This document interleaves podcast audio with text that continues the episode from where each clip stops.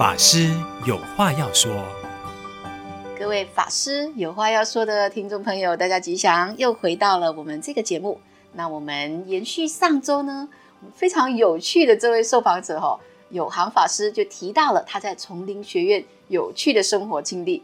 那有行法师想请问一下，您读完了这一年就出家了吗？可否分享一下您出家因缘？还没有，还没有。呃，我读完了这一年之后，我就回来马来西亚，因为当时我只是给自己一年的时间在佛学院，因为想多熏习佛法啊、呃，然后能够人生里面呢会多一点智慧在处事方面哈，啊、所以回来之后呢，当时的概念就想说，我非佛不做，我不再做世间的事情了，啊、呃，社会的事情我不做了，就是说我我所做的每一样东西。都是利益自己的事，我不做了，我要非佛不做。所以当时慧显法师呢，知道我回来，他也很开心，就叫我加入了行政团队里面，大家一起从事这个啊、呃、佛教的行业咯。嗯、啊，就是一起啊、呃、办一些活动啊等等这样。哦，成为了我们像是我们的智囊之一，提供很多的意见啊，帮忙做很多的设计啊，对对对对对，对，是的。那那又是什么因缘？而出家成为法师呢？哦，讲到姻缘哈，这个也是不可思议的事情哦。我我人生真的遇到三个不可思议的事。第一个就是车祸的不可思议，第二个呢就是进丛林学院前的不可思议，第三个就出家的不可思议。嗯、那这个哈、哦、不可思议可以说是兼任的总住持结成法师有关的咯。嗯哼，啊，怎么有关呢？就是当时呢我是行政，当时的行政中心搬来东禅寺，就是说在二零零七年住持交接嘛。就是慧显法师就调回本山，那结成法师从巴西回来，因为他在巴西十六年呢，才第一次回来马来西亚，所以呢，他对马来西亚很多的社会民情呢还在摸索。当时呢，我就是也也也可以说就是他的一个行政助理啦，嗯，所以呢，当时就整天呃就是在呃结成法师的身边呃做一些事情这样啦。那有一天呢，早餐。我就跟觉诚法师在用早餐的时候呢，突然间觉诚法师问我：“哎，你有没有想到要出家？”我突然间问他：“出家？”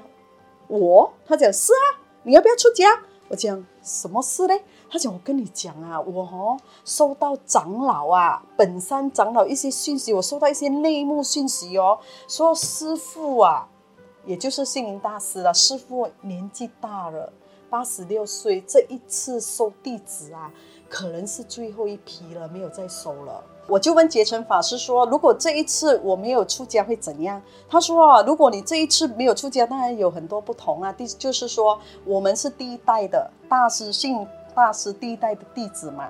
如果这这一代呢，你没有出家的话，就是第二代。”就是中长收的弟子，就是第二代，那你就会是第二代的弟子。我讲，那第一代和第二代有什么差别呢？他说差别很大，就是师呃星云大师就是你的师公了。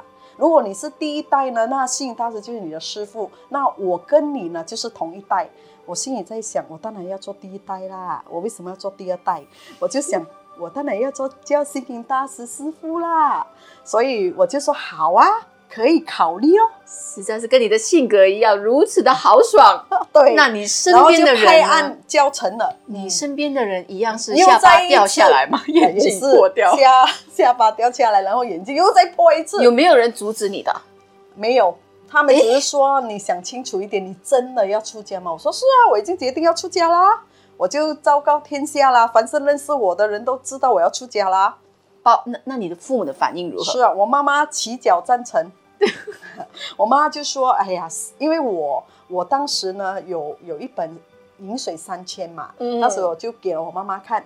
那我妈看了之后呢，她就说：‘嗯，佛光山是国际的佛教团体，你如果可以跟随星云大师出家，你的前途无量啊！’实在是非常有智慧、有眼光的妈妈。所以，对，所以我听了她这样讲之后呢，我就放心了，我就知道。”他就没问题，所以一一切的水到渠成，您就出家了。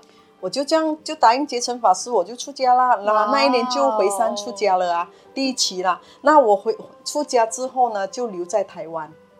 哦，那可以不可以请问您哦，身为一个从事艺术啊、设计啊，那星云大师在他这个弘扬佛法的过程中，是怎么把艺术跟我们的佛教结合的呢？对，其实呢，我当时在台湾领职的时候呢，是在福山寺，嗯、我负责佛光岩美术馆，嗯哼，就是彰化馆。因为当时在台湾呢，美术馆呢已经发展起来了，是文艺文化教育的一个推广的一个很好的一个弘法条件。当时建议很多的艺术家，当时我我也很质疑的说，美术馆真的可以接引艺术家吗？我真的是怀疑的。当我做下去的时候呢，我发现，哦，我们人间佛教就是要普及化。所以人间佛教呢，就要接引很多各行各业的人，包括艺术家。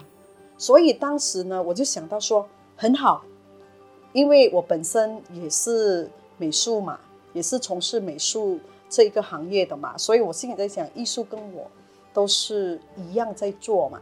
所以我就想，其实我开始出家的时候，我就想，我从此不再做艺术这一行业。但是有时这个就是命运的安排吧。所以呢，我出家之后还是要碰艺术这一行的。所以当时呢，我在台湾接触到很多的艺术家的时候，其实呢，真的是如鱼得水。因为你本身的艺术涵养，因为跟他们非常的契合。我我懂艺术，然后呢，嗯、再加上呢，我在职场上。有跟很多的人交流过，所以艺术家呢，其实曾经有人跟我呃跟我说呢，美术馆是很难做的，因为很多法师呢都做不久，半年一年就说我要换单位了。所以我那时候在福山是四年，我都负责美术馆。哇！为什么我从头到尾，甚至回来马来西亚都没换过单位？主要是因为呢，对我来说。交流很重要，跟艺术家的交流很重重要。就是艺术家呢，其实很简单交流的，但是很多人没办法跟他交流的。我我从中呢里面呢，我探讨到一点，艺术家很简单，其实他们很单纯，因为他们是一个很专注在自己的创作上的。所以，当我们身为一个美术馆的负责人的时候，我们要邀请他们进来展览的时候，我们一定是要认同他的作品。嗯，然后呢，我们要从他的作品里面呢，我们不加以批评，我们就是赞叹，然后呢，一直鼓励他们创创新，然后呢，我们就以再以佛法呢啊、进入他的生活里面呢，让他体悟到这个真善美的人生跟他的的这个艺术素养是是息息相关的，所以呢，嗯、艺术佛法化，佛法生活化嘛，嗯、所以呢，每一个艺术家。的到来，我跟他们的交流的时候呢，我都是会把艺术佛法化、佛法生活化带这个这样的一个讯息呢带给艺术家，因为我希望他们从自己的艺术的领域里面呢，可以呢增加很多的佛学，然后这个佛法呢能够融入在他的生活当中，乃至他在创作的当下。他都能够呢有佛法，而且我觉得美术馆每一场的这个开幕很重要。其实我很重视美术馆的开幕，所以我把这美术馆的这个开幕呢，一场又一场的开幕呢，其实它是一个法宴，就是呃共修。我们的共修诵经嘛，对不对？那美术馆的开幕就是共修。为什么呢？也是海外迎来局啊，就是大家一起与法相会，与艺术相会，这个就是一个法宴，了不起了不起。所以它也是一场佛事。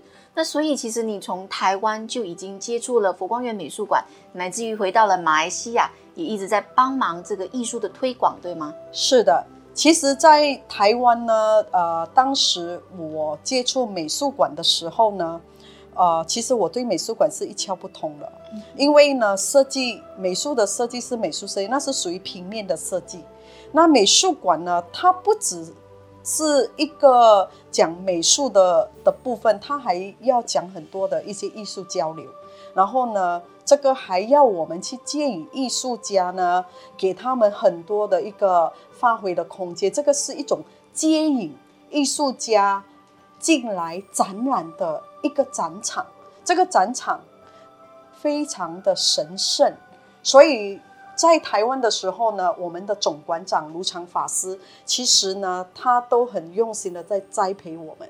呃，也可以说我在台湾的那几年呢，啊、呃，学习很多，因为呢，当时总部很密集的栽培我们，几乎每个月我都要回去本山培训三天，几乎每个月，而且啊、呃，每年呢，啊、呃，还有一个世界讲习会，啊、呃，都会跟全世界美术馆。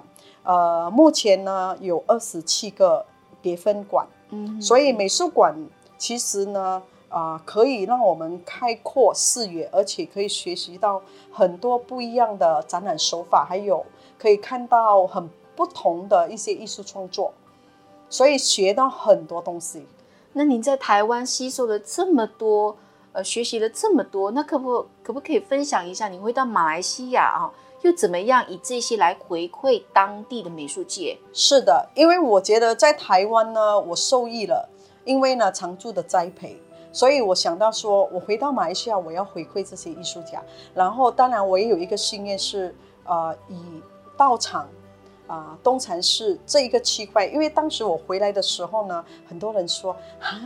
东禅馆呐、啊，就是佛光岩美术馆东禅馆，在东禅寺嘛。他说：“你知道吗？仁嘉隆是一个乡村地，它是一个艺术沙漠，哎，那边没有人来看展览的。更何况我回来的时候是零义工哦，零哦，零零义工。那你怎么把沙漠变成一个文化荟萃的地方？对，反而人家给我这样的一些呃分享啊，就是这样的一个讯息啦。”更让我想要做，为什么呢？嗯、因为我就是一个很喜欢创新的人嘛。嗯、然后我觉得，哇、哦，太好了，我太好了，零义工吗？太好了，太好发挥了，太好了，发挥了啊！就是从无到有嘛。所以我一回来的时候呢，我就开始，那时候结成法师呢，他也是跟我说，哎，可以哦，赶快培训义工啊，我们要把美术馆推广。我当然说，好啊，好啊，可以，没问题。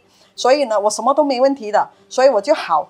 其实当时我就设计了海报、看板，我放了一些 slogan。因为你知道我是从事美术设计啊。当时在二零一三年我就开始，我二零一二年回来马来西亚，二零一三年开始义工招募的时候，我也做了一些 slogan 啊，我忘记了，因为太久了啊。然后是吸引人家走进来的。三十多个人报名啊！我只是在网络罢了，我没有看到人就问，哎，你要不要做美术馆的义工啊？我从来没有问过一句话，为什么呢？其实我是觉得说，你有兴趣，你自然会走进来，所以我从来不会在路边拉人呐、我是没有做过这样的事。从我回来东禅寺到现在，我从来没有在路边拉过任何一个人说，你要不要做美术馆的义工啊？你要不要第一张报名表给你？没有，我不做这种事了。我要人家心甘情愿，然后真的是有兴趣才做的。所以当时在网络，我是挂在网络给大家报名的。当时有三十几个，我一个一个面试哦，我是一个一个面试的。然后呢，结果只有十五个录取啊！那十五个录取之后呢，我就用三个月的时间培训他们啊，上艺术的课程。然当然，我也会邀请一些艺术家来讲一些比较生活化的艺术美学。然后我自己本身就跟他们上一些美术馆的课程啊，就让义工能够掌握到他们来美术馆到底要做什么呢？这样的工作这一些范围。有关美术馆的一些工作范围，还有一些卸展啊、布展啊，怎么卸展、怎么布展啊啊等等的这一些工作。所以，因此从无到有，你就成就了东禅美术馆。啊、呃，所以就是这样。到目前呢，我的义工有三十个。哇！啊，前后呢，啊、呃，这一个三十个已经是第三期的。我一共有第三期的一个艺术呃界的这些义工啊，那么其实呢，我我自己个人的原则，我做事的原则啦，我和我求精不求多，所以我每次跟艺术呃义工们说，我们慢慢学，慢慢做，学中做，做中学。所以呢，我不求量，我不要说我一下子哇红一生这么多义工，我不要，我要他们有素质。所以美术馆的义工呢，就是代表常驻的形象，嗯、所以让艺术家来到美术馆的时候呢，他们都会感觉到，哎，我们非常有诚意啊、呃！你来我这里展，我有我专业的团队来服务你，包括你的谢展和布展，让艺术家都很感恩啊、呃！果然，到目前我在东禅寺美术馆。已经第九年了，也将迈入第十年，所以不知不觉我已经回来快十年了。所以呢，呃，我们以美术馆呢，已经呃广结了很多，将近一百个艺术家，所以一百个本本土的艺术家，对，因此找到他们的平台来这边展现他们的作品。对，而且这一些艺术家跟我们到目前呢都很好。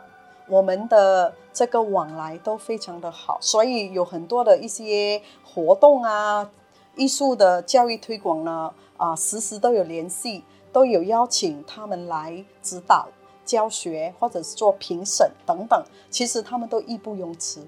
那有航法师，您可不可以举例啊？有有哪几位就是本土的艺术家，呃，自己在学佛乃至于艺术的创作上？也是非常的结合，就是跟我们人间佛教都一起在使这个佛法，呃，生活化、艺术佛法化的呢。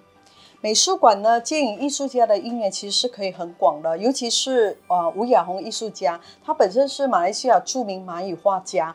那他呢，在东禅寺这里展过他的水墨画、书法，还有他的这个油画展，同时呢，也做了很多的教育推广的活动。那同时，吴雅红老师呢，其实也在去年的牛年花灯期间呢，他也做了这个石牛图的花灯展。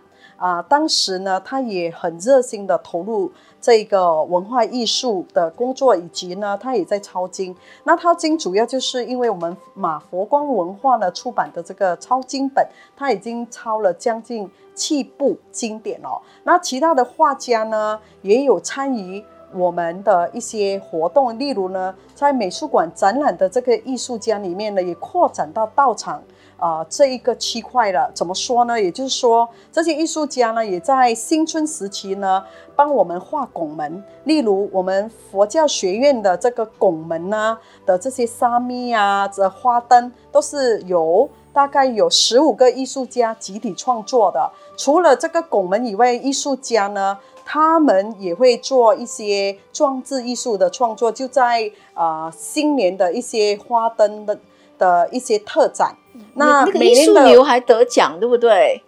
对，我们当时在这个缠绕画，我们拿到马来西亚之最。啊、呃，当时一共有二十多个艺术家参与这个缠绕画，啊、呃，还有他的学生一起参与的。其实画缠绕画一幅很大幅的缠绕画，在我们东禅寺的大讲堂，整个空间呐、啊，整个空间大概有六十米大。的一幅缠绕画也是创古呃，就是马来西亚之最啊、呃！一共呢结合了师生啊、差不多有六十位在集体创作的，所以我都觉得美术馆其实电影艺术家和文化类的人真的是不可思议的一个因缘啊！啊、呃，包括舞蹈家马金钱老师，他也带着他的共享空间的舞团，在东禅寺的灯会啊、文化表演的部分呢。啊、呃，也出了一分的余力。然后还有呢，就是黄德兴，马来西亚首席琴师黄德兴老师的一个古琴表演，也在东禅寺，不管是美术馆的开幕，或者是我们灯会的一些文化表演的活动的同时，也参与演出的。还有王一飞艺术家，他也也带歌在在我们文化表演里面做演出。了不起了不起！所以从无到有，所有的艺术家因为这个善因好缘而有了很多的平台，乃至于扩展他们跟全球的所有马来西亚人的一个善因好缘，还有全世界都可以有这个机会跟大家结缘哦。我们非常感谢永航法师，您跟我们分享今天的呃这个艺术弘法的部分。那我们啊也感谢所有的听众，阿弥陀佛，谢谢大家。